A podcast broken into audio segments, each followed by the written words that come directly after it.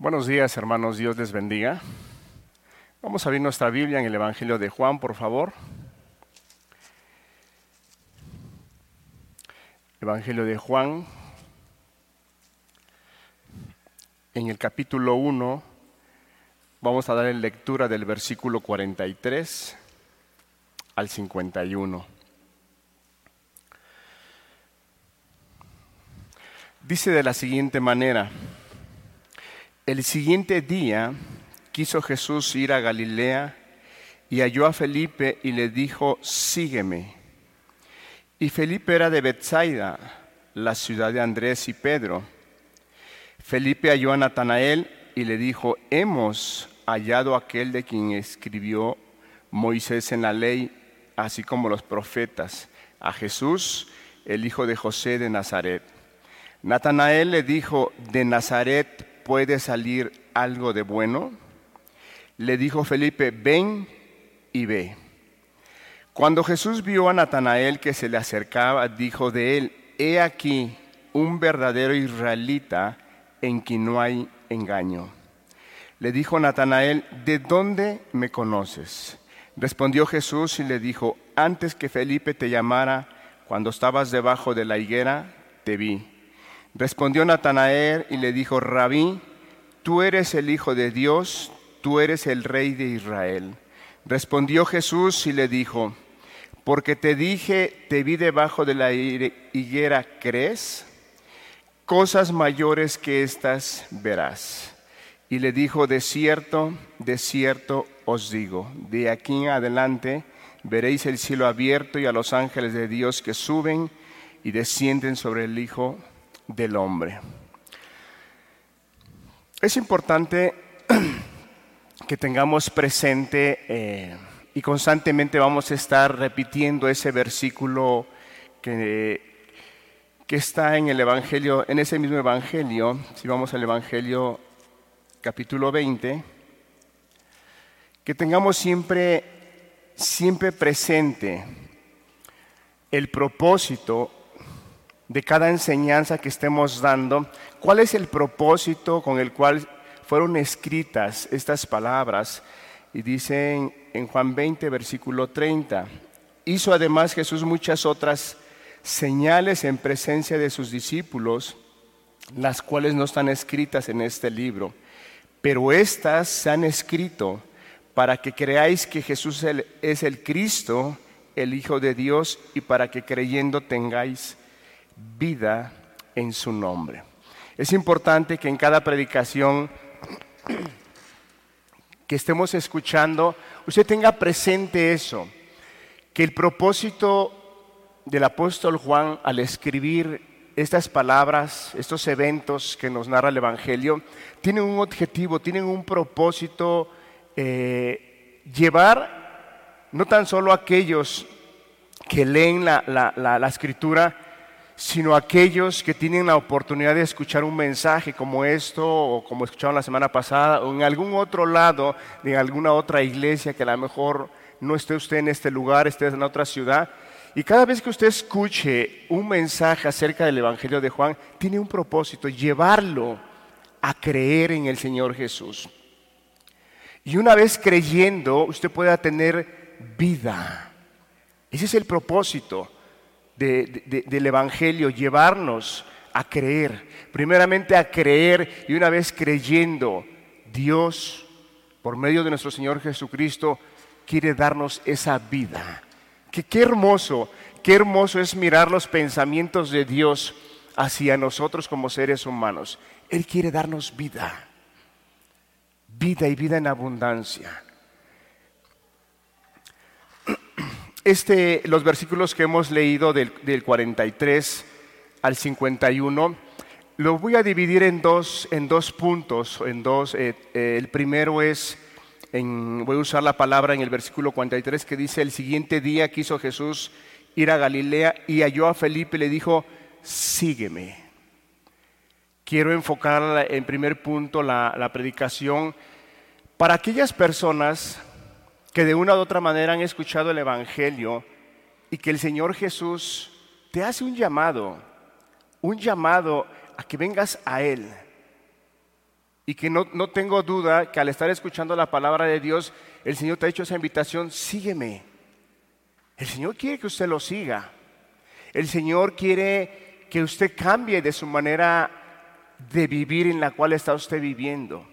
Y no, no me estoy refiriendo solamente a un estilo de vida como una persona que se dedica al alcoholismo, una persona que se dedica a, drogarse o a estar en pecados así escandalosos. Es cierto, también el llamado es para ellos. El Señor Jesús también les hace un llamado. Pero también el Señor Jesús hace un llamado a todos aquellos que de cierta manera, que de cierta manera podemos llevar una vida moralmente bien y podemos ser en lo que cabe buenas personas. Pero Dios no quiere que seamos solamente buenas personas. Dios quiere hacernos sus hijos, que es algo muy diferente. Dios bendice a su creación de una manera maravillosa. Dice la palabra que el sol sale para justos e injustos. La lluvia igual para justos e injustos. Y Dios trae una bendición en general a su creación. Pero es muy diferente a que seamos creación de Dios a que pasemos a ser hijos de Dios. El ser hijos de Dios creo eh, que podemos dar enseñanza tras enseñanza y es tan hermoso, es tan profundo que yo te puedo decir con tanta claridad que yo no alcanzaría a expresar la grandeza, el privilegio, el gozo, la alegría, la dicha de pasar a ser hecho ser hijo de Dios. Es algo sumamente eh, eh, hermoso, maravilloso, que a veces como, como cristianos, como hijos de Dios, no alcanzamos a mirar el grado en el cual nos encontrábamos y ahora pasamos del reino de las tinieblas al reino de la luz de Cristo y nos hace sus hijos, en, en el cual el Hijo de Dios disfruta de muchas bendiciones del Padre. Entonces, Dios quiere que no tan solo escuchemos la palabra de Dios. Dios quiere hacernos sus hijos y Él hace el llamado, sígueme, sígueme. Ahora, ¿qué implica cuando el Señor Jesús dice, sígueme? A veces podemos tener algún pensamiento de decir, bueno, seguir al Señor Jesús es leer la Biblia, es tener de vez en cuando un momento de oración, eh, asistir a la iglesia, ir a una congregación y yo estoy siguiendo al Señor Jesús. No, no, eso no es seguir al Señor Jesús. Seguir al Señor Jesús, vamos a un versículo de Mateo, Mateo, ¿qué es seguir al Señor Jesús? Cuando Él hace la invitación.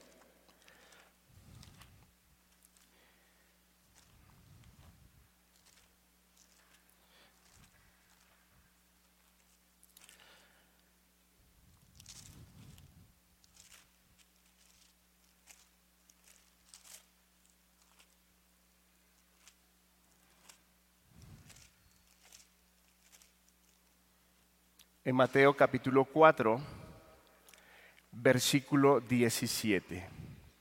Fíjese cómo el Señor empieza su ministerio y Él empieza a hacer un llamado a aquellos que quieren ser sus discípulos. Y Él entra con un mensaje muy claro. Hemos, a través de este púlpito, hemos enseñado como la palabra enseña, que cuando el Señor Jesús hace un llamado, llama a la persona a un arrepentimiento. Y el Señor Jesús es muy claro, es muy directo, Él dice las cosas conforme lo que es. El Señor Jesús señala las cosas por medio de su palabra. ¿Qué es la invitación cuando el Señor Jesús dice, sígueme? En el versículo 17 de Mateo capítulo 4 Dice, desde entonces comenzó Jesús a predicar y a decir, arrepentíos porque el reino de los cielos se ha acercado. Andando Jesús junto al mar de Galilea, vio a dos hermanos Simón llamado Pedro y Andrés su hermano, que echaba la red en el mar, porque eran pescadores, y les dijo, venid en pos de mí, y yo os haré pescadores de hombres. Ellos entonces, dejando al instante las redes, le siguieron. Pasando de allí, vio a otros dos hermanos. Pasando de allí, vio a otros dos hermanos, Jacobo, hijo de Zebedeo, y Juan su hermano, en la barca con Zebedeo su padre, que remendaban sus redes y los llamó. Y ellos, dejando al instante la barca y a su padre, le siguieron. Aquí vemos cómo el Señor Jesús les hace un llamado y los invita a que los sigan. Antes de eso, Él menciona una palabra y dice, arrepentíos porque el reino de los cielos se ha acercado. En pocas palabras, cuando el Señor Jesús llama a una persona y le dice, sígueme, debe de tener claridad la persona que su estilo de vida en el cual Él llevaba, en la manera que Él pensaba, en la manera que Él creía que estaba caminando bien en lo que Él tenía en su concepto, el Señor Jesús dice, no es correcto eso. Necesitas seguirme, necesitas tomar una decisión. Lo que el mensaje dice, arrepentíos, porque el reino de los cielos se ha acercado. Lo que el Señor Jesús está diciendo es, es necesario dejar la manera de vivir en la cual estamos acostumbrados a vivir. Y el Señor Jesús dice, sígueme. Y fíjese cómo el Señor Jesús les dice, y yo os haré pescadores de hombre. Ellos, su oficio de ellos era la pesca. Pero el Señor Jesús los enfoca a una vida espiritual, dice, ok, entiendes lo que es pescar, entiendes lo que es ir a la mar, lo entiendes lo que es agarrar los peces, ok, está bien. Yo te hago un llamado con un propósito diferente, que ahora no vas a pescar peces, sino ahora te voy a hacer pescadores, pescador de hombres. Wow, hermano, qué maravilloso. Qué maravilloso que el Señor Jesús le haga el llamado a una persona y le diga, yo te voy a hacer pescador de hombres. Imagínense la mente de aquellos hombres pescadores que cuando ellos iban a la mar, echaban sus redes, no estaban acostumbrados a pescar un pez, tres peces, cinco peces, no. Habían ocasiones en las cuales ellos conociendo conociendo cómo el mar se movía, en qué temporada y todo eso, ellos aventaban la red y sacaban muchos peces. Imagínense la mente de esos discípulos cuando escucharon, yo os voy a hacer pescadores de hombres. El Señor Jesús lo que les estaba diciendo es que sí, yo te voy a enseñar cómo vas aventar la red. Y aquellos hombres que no me conocen, aquellos hombres que están alejados de mí, van a conocerme. Pero para eso el Señor Jesús les dejó muy clara una verdad. Es necesario dejar de vivir a como estás acostumbrado. Cuando dice aquí la palabra que las redes, inmediatamente ellos dejaron sus redes y le siguieron, es, nos enseña algo, que ellos estuvieron dispuestos a dejar su, herramienta de trabajo a la cual ellos estaban acostumbrados. Pero también la palabra de Dios nos enseña que el seguir al Señor Jesús es dejar nuestro estilo de vida. Y ahí es donde muchas personas no están dispuestas. Es donde muchas personas no están dispuestas a dejar su estilo de vida. Prefieren acomodarse a venir a una congregación, prefieren acomodarse a tener una lectura bíblica de vez en cuando, eh, prefieren eh, hacer una, de vez en cuando, hacer alguna oración en casa y hasta ahí nada más. Pero no quieren ir a la raíz de su vida que les está estorbando para seguir al Señor Jesús.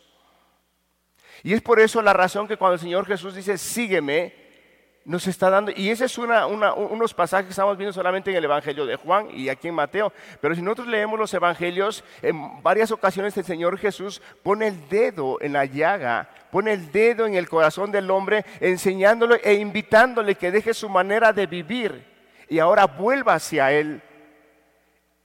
El, el problema de nosotros como seres humanos es que a veces no estamos dispuestos a seguir al Señor Jesús como Él lo ha establecido.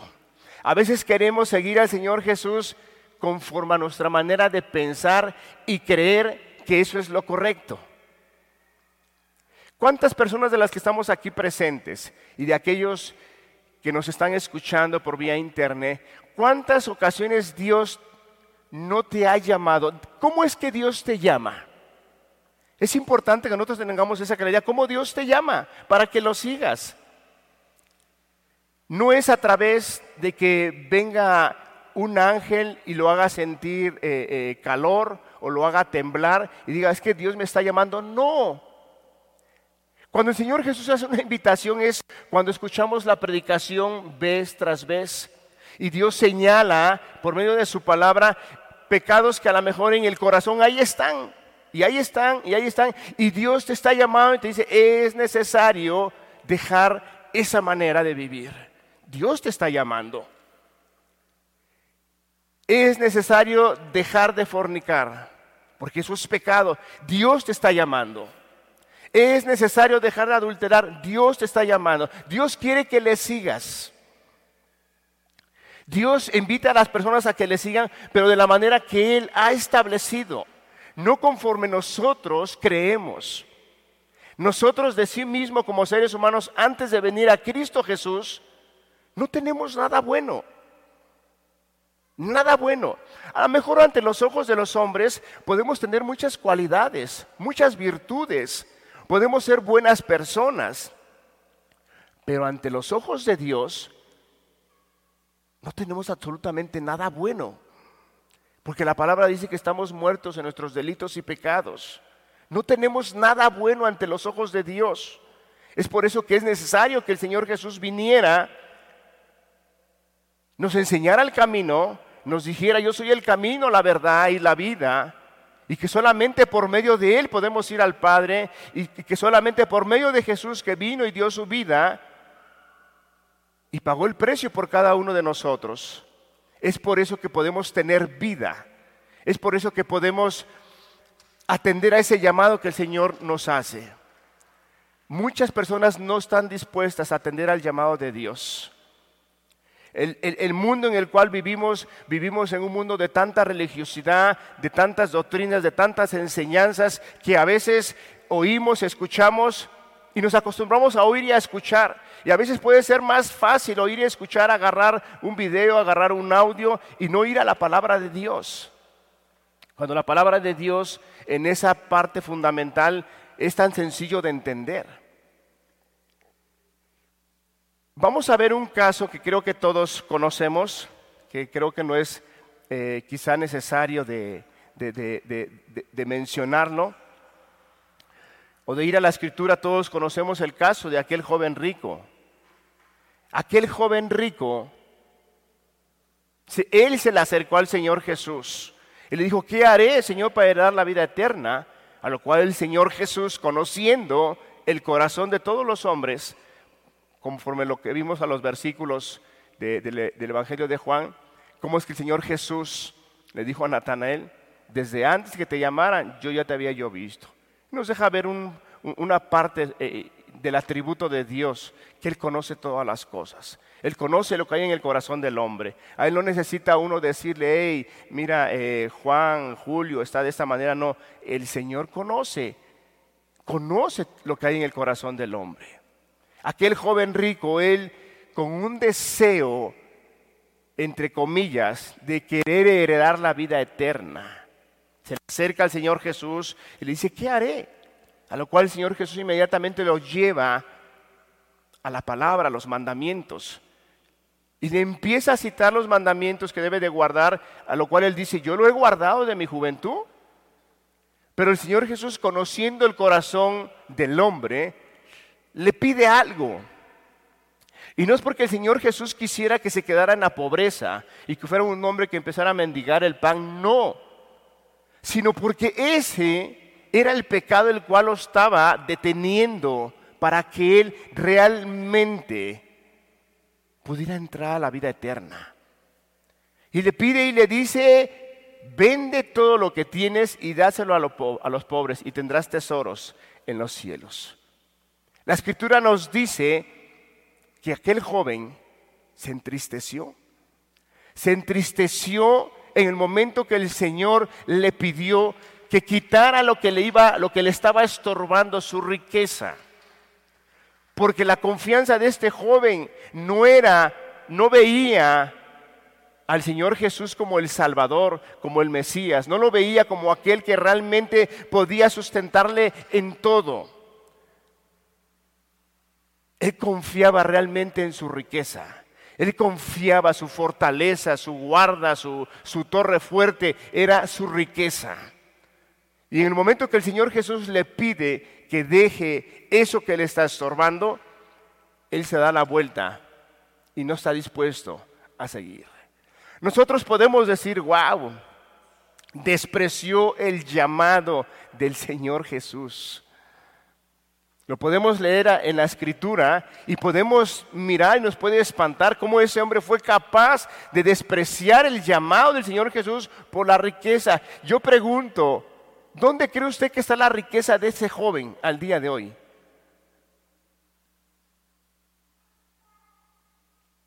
Todo perece, todo se termina, son cosas terrenales, materiales. Y se perdió de vivir una vida eterna junto a al lado de su Salvador y su Señor. Y podemos leer esos versículos o podemos escuchar esos ejemplos, esos testimonios que nos da la Escritura y podemos decir, de verdad, fue una mala decisión la que tomó, realmente sí.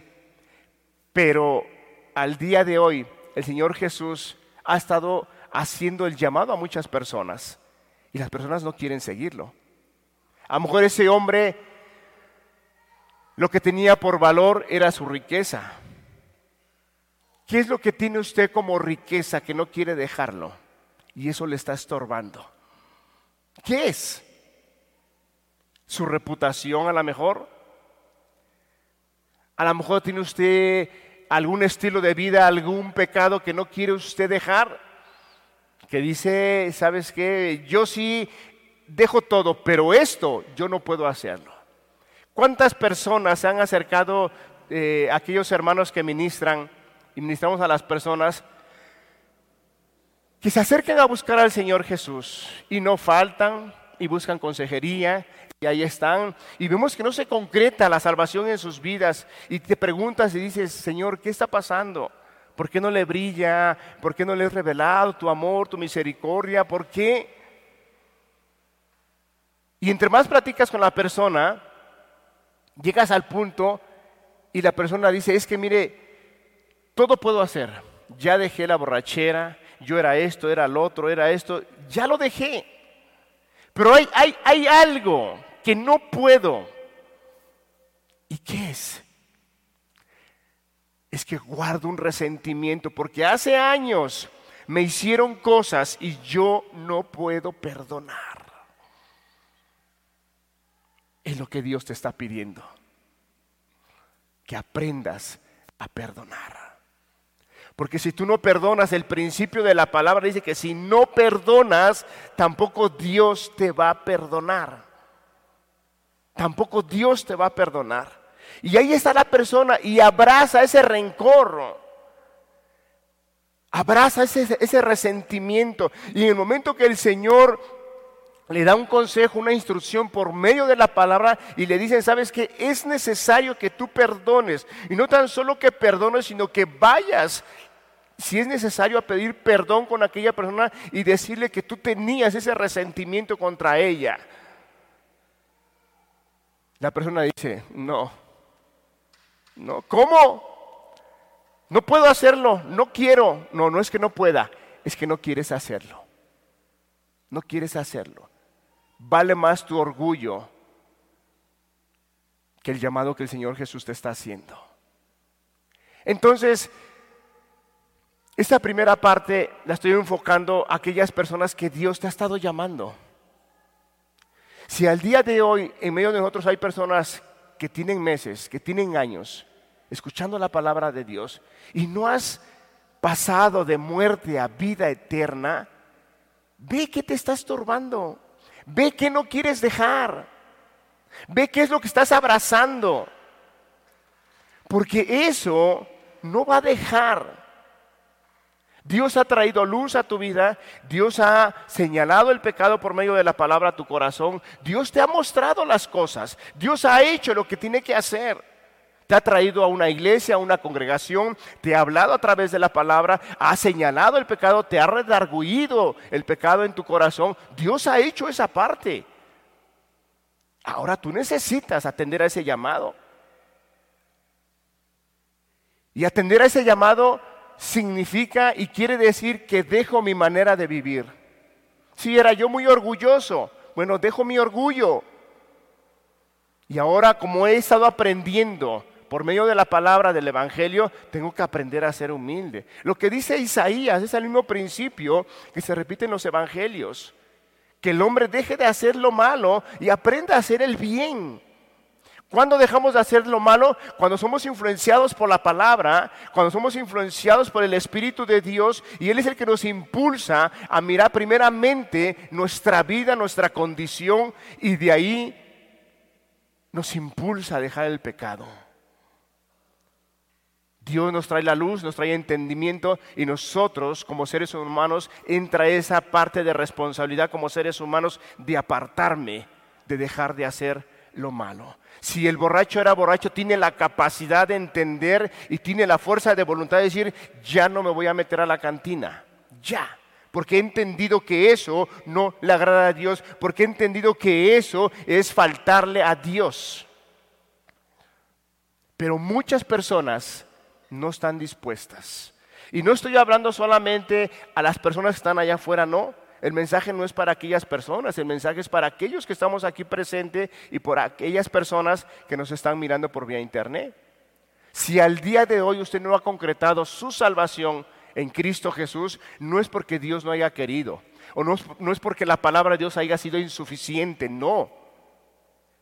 La palabra de Dios es muy clara, la palabra de Dios es muy entendible eh, habrá muchas doctrinas en las cuales sí son profundas y que, se requiere de un estudio teológico para comprenderlas y analizarlas, pero las doctrinas básicas, como es el arrepentimiento y es la fe, son muy sencillas de entenderlas. Es cierto que viene la, influencia y la gracia de Dios para entender la palabra que Él nos, nos muestra, pero hay una parte que el hombre tiene que hacer. Tiene que hacer. El seguir a Dios no es seguirlo conforme a lo que nosotros creemos y pensamos, sino seguir a Dios es como Él lo ha dejado establecido.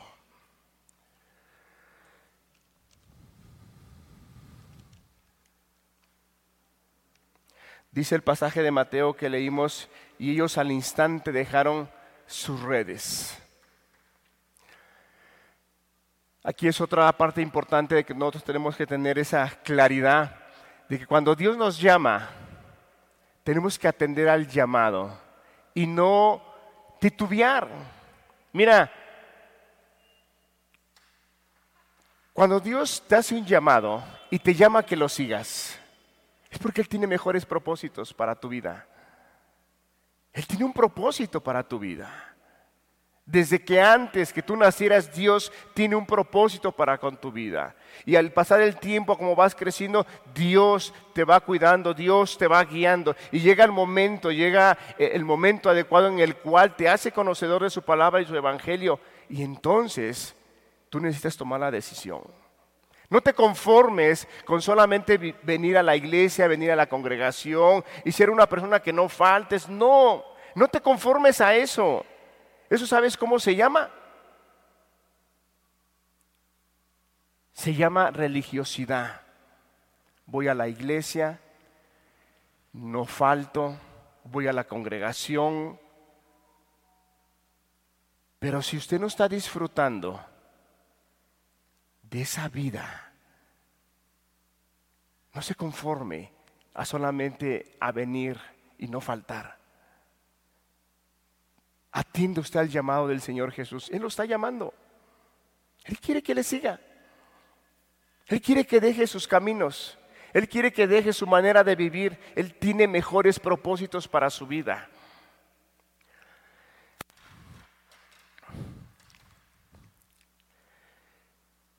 ¿Qué sucede cuando nosotros rechazamos el llamado?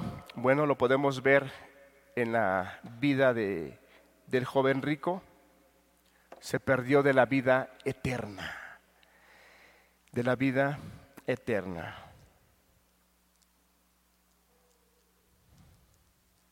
Vamos nuevamente al Evangelio de Juan, por favor.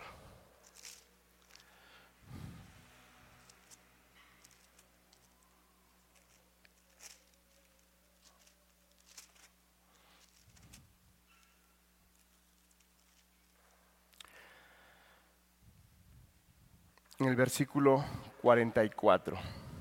Y Felipe era de Bethsaida, la ciudad de Andrés y Pedro.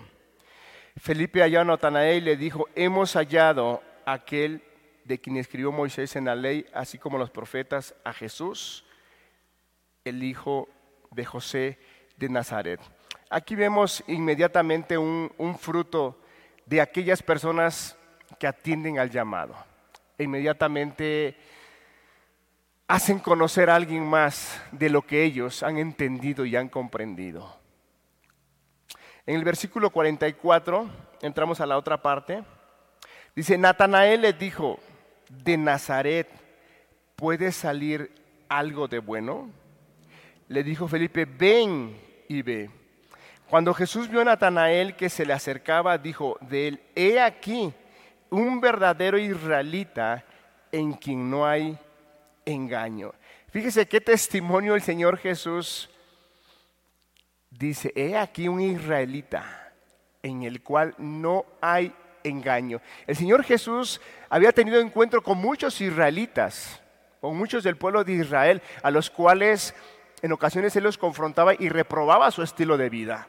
Reprobaba en la manera en la cual ellos se conducían, reprobaban su su, creencia en que ellos conocían a Dios y él los reprobaba. Pero aquí él da un testimonio y dice, he aquí un verdadero israelita en el cual no hay engaño. O sea que el Señor Jesús le estaba diciendo, Natanael es un israelita que realmente está en la dirección correcta, tiene el pensamiento correcto.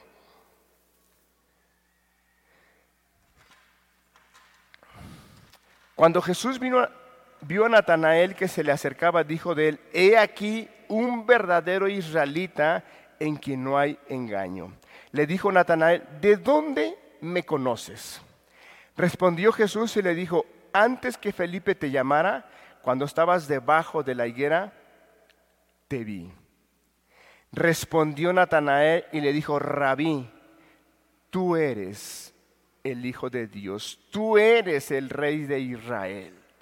Wow, hermano, qué confesión tan hermosa, tan maravillosa. Qué confesión. No tan solo se cumplió el propósito de lo que Juan escribió, dijo, ese es el propósito, ese es el objetivo, que se crea. Él dijo, Señor, ¿de a dónde me conoces? Y el Señor Jesús le dice, antes que te llamaran, yo te vi debajo de la higuera. A lo cual él se maravilla y dice, Señor, tú eres el Hijo de Dios, tú eres el Rey, el Rey de Israel. Ahora, ¿qué hacía Natanel debajo de la higuera? Acordémonos que el pueblo judío siempre tiene la costumbre o tenía la costumbre de buscar lugares aislados en el cual él podía orar, él podía alzar su voz a Dios Natanael era una persona que estaba buscando a Dios. Era una persona, no era, no, era un israelita, no era un judío que andaba haciendo y queriendo agradarle a Dios en público. En la oración que el Señor Jesús nos enseña eh, eh, eh, acerca de la oración del Padre nuestro, dice, y no seáis como los hipócritas, ¿no? Porque ellos se paran en las esquinas y hacen grandes oraciones para que sean vistos por los demás hombres. No, Natanael era un israelita que él hacía las cosas para Dios. Él buscaba a Dios. Él seguramente se había apartado en una higuera y estaba ahí buscando al Señor. A lo cual el Señor Jesús da testimonio, dice, un verdadero israelita, sincero, honesto, transparente, que está buscando al Señor como referencia a que la higuera representa donde los judíos se sentaban a meditar, se, sentaban a orar, se sentaban a rezar, se sentaban a buscar a Dios. Vayamos a un pasaje Aquí por favor en Zacarías capítulo 3 versículo 10. Zacarías capítulo 3 versículo 10. ¿Nos los ponen en la pantalla por favor? Dice, en aquel día, dice Jehová de los ejércitos, cada uno de vosotros convidará a su compañero debajo de su vid y debajo de su higuera. Te habla de que Aquellos hombres tienen por costumbre ir a una higuera y estar en la parte de abajo, bajo la sombra, y estar meditando, estar leyendo la ley, estar buscando a Dios. Entonces, Natanael no estaba de ocioso, Natanael no, no estaba distraído, no. Natanael realmente estaba esperando al Mesías. Natanael realmente buscaba a Dios. Y por eso es que el Señor Jesús da testimonio, dice, un verdadero israelita. Ahora, yo quisiera solamente como lo que la palabra nos dice, porque el Señor Jesús definitivamente se encontró con muchas personas de Israel, a lo cual él reprobaba, pero aquí él da testimonio de que este hombre era un verdadero, o sea, tenía la esencia, tenía realmente el conocimiento de Dios. Si vamos a un pasaje en, en Romanos 9, 16, Romanos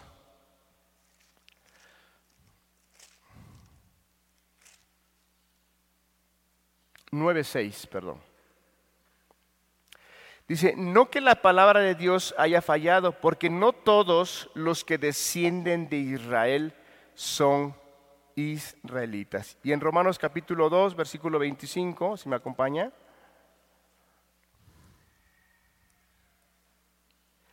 Pues en verdad la circuncisión aprovecha si guardas la ley, pero si eres transgresor de la ley, tu circuncisión viene a ser incircuncisión.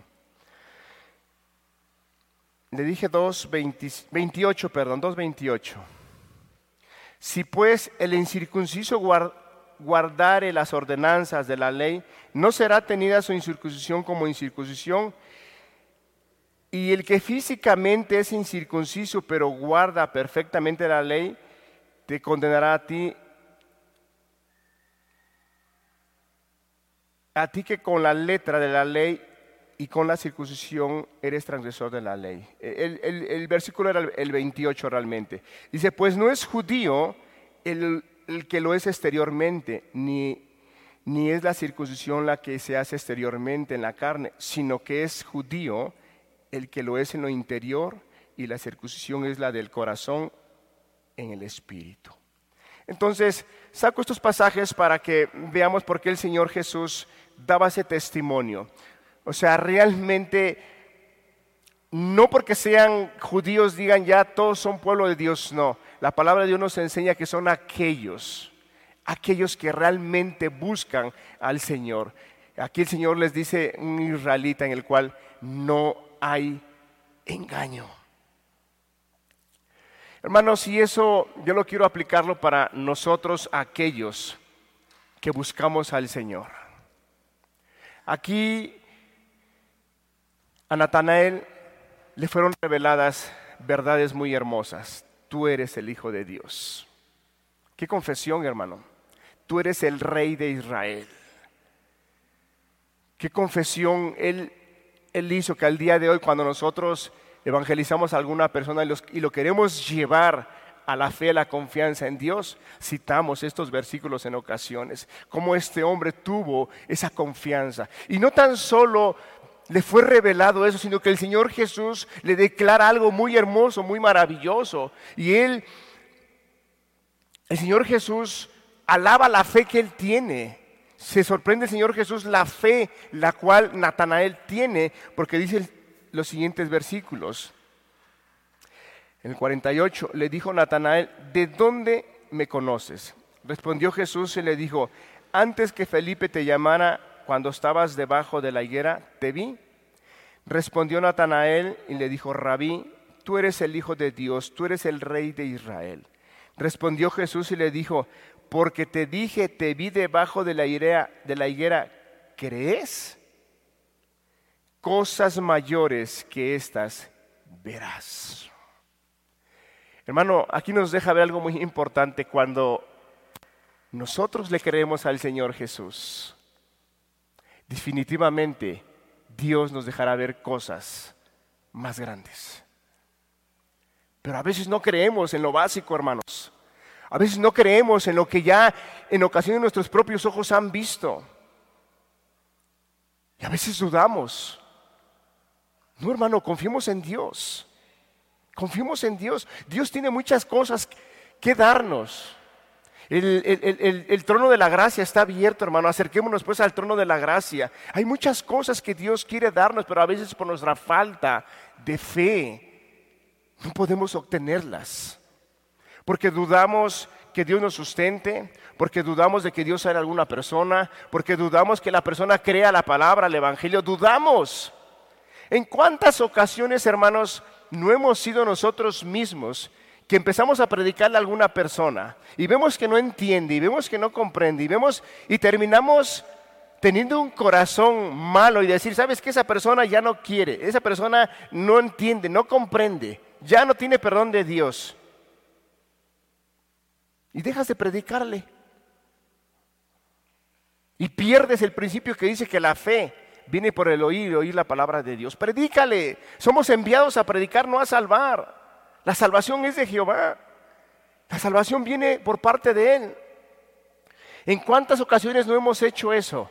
Y pasan un año, dos años, tres años, cuatro años, y después te enteras que han querido el Evangelio. Y entonces sí decimos, ah, sí Señor, gracias por tu misericordia. Sí, pero tiempo atrás no tuviste esa fe para seguirle compartiendo. No tuviste esa confianza para creer que Dios es el que hace la obra. Tengamos esa fe, hermanos. Las cosas que tenemos que hacer nosotros como cristianos, todo va a ser por fe. Todo va a ser por fe. El justo por la fe va a vivir. Pasaremos momentos difíciles en nuestras vidas definitivamente. Todo cristiano pasará por momentos difíciles en su caminar.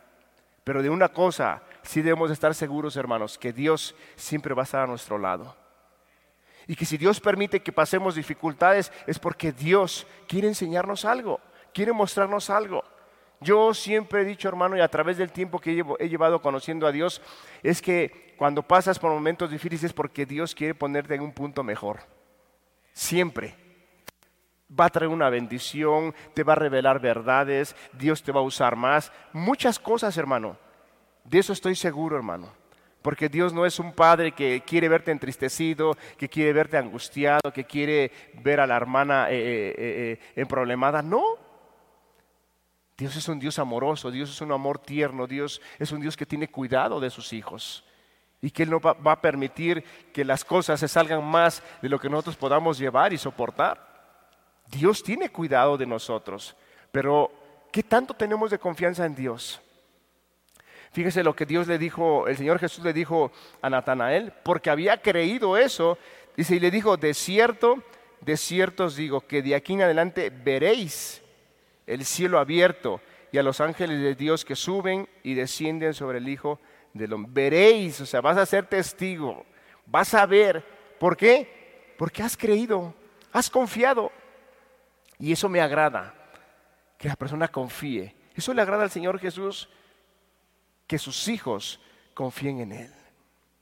Hermanos, a veces hay tantas cosas que no las obtenemos porque somos incrédulos. Somos incrédulos. A veces puedes, ver puedes visitar a una persona que está enferma y no eres capaz de orar por ella para que Dios la sane. Estás esperando que vengan los hermanos que tienen el don de, sanar y a lo mejor aquellos hermanos que oran y sanan. Y estás esperando o agarras el teléfono y le dices, hermano, venga a orar por el enfermo que está. Hermano, ora. Tú también tienes el Espíritu. Solo necesitas confiar. Hermano, es que está pasando una necesidad, una persona dice una palabra, dásela. Dásela. Predica la palabra. Llévalo a que crea en el Señor Jesús. Dile que en Él hay vida eterna. Dile que Él es el camino, es la verdad, Él es la vida. Pero a veces no confiamos. A veces somos incrédulos. No, hermano, tenemos que confiar en el Señor. Tenemos que confiar porque por medio de eso vamos a ser testigos de muchas bendiciones que Dios va a traer, no tan solo a tu vida, sino a tu familia, a las personas que te rodean. Hermanos, yo hoy puedo ver con mis ojos como personas que no querían, que hace años no querían escuchar la palabra de Dios, y que nunca te imaginaras que algún día ellos escucharan, porque eran muy idólatras, porque eran muy ajenos. Tú dices, como seres humanos a veces podemos decir, ¿quién sabe si esta persona vaya a conocer al Señor Jesús? Hermano, hoy al día de hoy puedo ser testigo de cómo aquellas personas están conociendo a Dios, están siendo bendecidas por Dios, están teniendo cambios radicales en su vida. Wow, hermano, de verdad que, que, que, me maravillo al ver y al escuchar cómo ellos, ellos, la otra vez vi a una persona que salió y vi que regresó. Y me pregunté y dije, ¿por qué se regresó? Una persona que está escuchando, una persona que está siendo entendida de la palabra, que lleva a lo mejor cuatro meses, tres meses estar escuchando la palabra de Dios. Y pregunté, y dijo, oye, ¿no sabes por qué se regresó aquella persona? Me dice, ah, es que se regresó porque dice que se le olvidó dar su diezmo y su ofrenda. Y, no, con esto no estoy estimulándote a, tocar el diezmo y la ofrenda, hermano, no. Te estoy dando solamente el testimonio cuando la persona atiende a ese llamado. Cuando la persona es sensible a la palabra de Dios. Ve como importante y atiende lo que ella entiende y lo que ella comprende. Entonces, hermanos, de verdad que tengamos esa confianza en Dios. Dios quiere hacer muchas cosas en tu vida misma. Dios quiere hacer muchas cosas en tu vida misma. ¿Crees, hermano y hermana, que Dios es todo lo que puede hacer en tu vida así como te encuentras? Claro que no. Dios quiere que seas como un hombre como Natanael, que tengas un espacio, un lugar en tu casa donde digas, yo voy a orar, yo voy a leer, yo voy a buscar al Señor, voy a tener dirección de Él. Y tengas un lugar en el cual puedas tener esa relación con Dios. Y si no la tienes, no te preocupes, pero que tengas ese corazón de decir, aparte un tiempo para buscar a Dios. Hermanos, vivimos en un mundo en el cual tenemos que trabajar mucho, porque al día de hoy ya no alcanza lo que gana uno. Y tenemos que trabajar más ahora. Las cosas están subiendo y tenemos que trabajar más. Pero que eso no nos aparte de la esencia a lo cual fuimos llamados para estar con el Señor Jesús. Hermanos, esto que estamos viviendo, por muy difícil que la estemos pasando, dice la palabra, cuando el Señor Jesús termina de dar el sermón del monte, que aquellos hombres y mujeres que fundaron su casa sobre la roca van a venir vientos, lluvias, ríos, y la pueden tambalear, pero no la van a derribar, porque está fundada en la roca que es Cristo Jesús, está fundada en la palabra, en los principios. Y vendrán, hermanos, como matrimonios, en casa, en familia, a veces cuántas dificultades pasamos. Pero tranquilo, hermano, Dios tiene el control de todas las cosas. Dios nunca te va a dejar. Y si hoy puedes dar testimonio de que Dios nunca te, te ha dejado, Dios jamás te dejará. Porque es un, si Él, si Él es padre de huérfanos, hermano, si Él tiene misericordia con aquellos niños que son abandonados o que quedan huérfanos, y Dios tiene cuidado de ellos, ¿cuánto no más de nosotros que somos sus hijos? Nos va a cuidar, nos va a guardar, nos va a sustentar de una o de otra manera, hermano. Estamos viviendo tiempos difíciles, hermanos y no sabemos cómo se ponga más adelante. Pero lo que venga o lo que no venga, hermano, eso no nos debe de cambiar nuestra, nuestra visión. No, porque las cosas podrán moverse o podrán estar quietas. Lo que te puedo decir que en el Dios que hemos creído es el mismo Dios que nos acompaña en las dificultades y cuando no hay dificultades. Y Él nos va a guiar. Escucharás noticias que las cosas se van a poner mal, hermano. Somos llamados a ser hijos de Dios y a caminar en su voluntad. No somos llamados a vivir hijos de Dios si las cosas nos van bien y si nos van mal, pues bueno, ya entramos en una tristeza. No, hermanos. Somos llamados a vivir en el camino de Dios y Dios nos va a guiar. Dios va a hacer que terminemos esta carrera. Tengamos confianza, hermanos. Dios creo que va a hacer muchas cosas en aquellos que lo busquen. Porque Dios quiere hacerlo. En cuanto más haya oscuridad, hermanos, más los hijos de Dios tienen que resplandecer. Porque donde sobreabundó el pecado, va a sobreabundar la gracia. Entonces, hermanos, solo quiero concluir eh, haciendo la invitación a aquellas personas que Dios te está haciendo el llamado. Atiende al llamado, de verdad. No, esta prédica no es como queriendo reprender el pecado, ¿no? Creo que habrá otras prédicas en el cual se reprenderá el pecado, sino que esta predicación es, el Señor te está llamando, atiende el llamado. Identifica qué es lo que está estorbando. Podemos agarrar hoy de acá y decirle, es que tu pecado, es que tu adulterio, es que tu fornicación, te vas a ir al infierno. Sí, eso ya lo sabes. Eso ya lo sabes. Lo que yo quiero con esta predicación es llevarte a que mires quién te está llamando. ¿Quién te está llamando? Y si usted no atiende al llamado de Jesús, está usted despreciando ese llamado. Y como dice la palabra, el que no recoge es parrama. Y el que no es conmigo contra mí es. Si el Señor le está haciendo un llamado, atiéndalo usted. Dios quiere que le siga a usted. Dios quiere que sea usted parte de la familia de Dios, pero en ese orden correcto siendo sinceros, siendo honestos, como lo era Natanael, que el Señor Jesús dio testimonio, un verdadero israelita, honesto, transparente, está en esa búsqueda. Que si usted tiene algo que le está estorbando para seguir al Señor Jesús y no tiene usted esa claridad de qué debo de hacer, a lo mejor es algo que usted hizo y es muy vergonzoso y a lo mejor si lo digo me voy a meter en problemas, me voy a meter en, en circunstancias difíciles, o sea, ¿qué hago? Si no tiene usted esa claridad, acérquese usted con un hermano, alguna hermana que tenga usted confianza con el pastor. Y expóngale su necesidad. Seguramente le va a dar un consejo de acuerdo a la palabra de Dios. Y siga usted al Señor Jesús.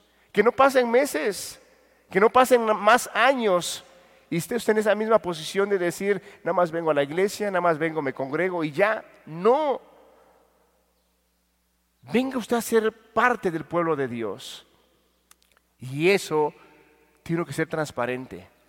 Algo que le decíamos a los, a los hermanos que estamos discipulando después de esa reunión, digamos, hermanos, así como, como discípulos tienen derechos, también tienen responsabilidades. Le decíamos a los hermanos, tienes derecho a ser discipulado, tienes derecho a ser aconsejado, tienes derecho a ser instruido, tienes derecho... Y empezaba yo a citar muchos derechos que como discípulos la palabra nos marca, que es el deber del pastor hacia el discípulo. Tienes muchos derechos, pero también, querido hermano, le decíamos, también tienes responsabilidades. Y una de esas responsabilidades que nosotros le decíamos, que deben de ser muy transparentes, que deben de ser muy sinceros, porque de otra manera, les decíamos, van a ser muy difícil la labor del pastor. Porque a veces hay cuantas personas, o, aún incluso a veces hermanos, que están pasando por una situación difícil y que a lo mejor ya eh, detectaron que está mal, y, y, a veces acercan al pastor y dicen, hermano, es que me siento mal, esto y lo otro, y el hermano ahí tiene que estarle rascando y a ver, ¿oras? Sí. ¿Les? Sí. Eh, ¿Haces esto? Sí. Y el hermano tiene que estar ahí rascándole a ver a dónde le atina. Cuando la persona puede decir, ¿sabes qué, hermano? Estoy en esta situación. Y ya, y rápido se da el consejo y, la medicina y vámonos para adelante. Entonces, cuando es uno transparente con Dios, hermanos, por eso el pasaje de Isaías dice que Dios habita con aquel que es pobre y humilde de espíritu. Cuando la persona tiene esa pobreza, esa humildad, esa sencillez, inmediatamente Dios viene y le da lo que le tiene que dar de acuerdo a su necesidad y la persona va para arriba y camina en esa voluntad de Dios y ve su vida que empieza a crecer y ve su vida que empieza a dar fruto y ve su vida que empieza a glorificar a Dios. ¿Por qué? Porque hay esa esencia, esa esencia que a Dios le agrada, la humildad y la sencillez. Vamos a cerrar nuestros ojos, le damos gracias a Dios.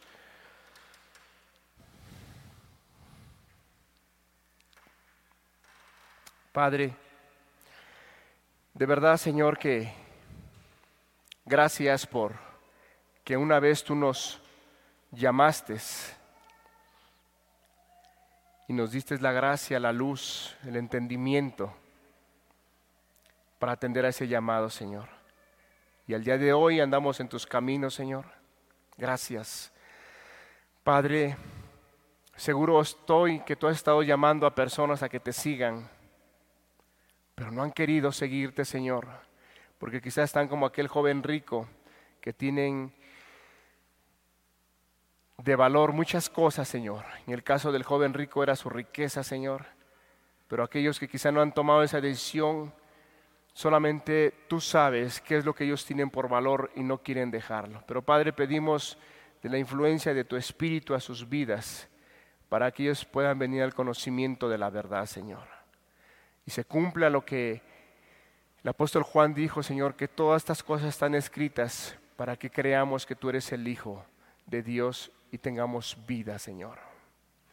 Padre, y pedimos también, Señor, que podamos tener esa búsqueda como la tuvo Natanael, Señor, de buscarte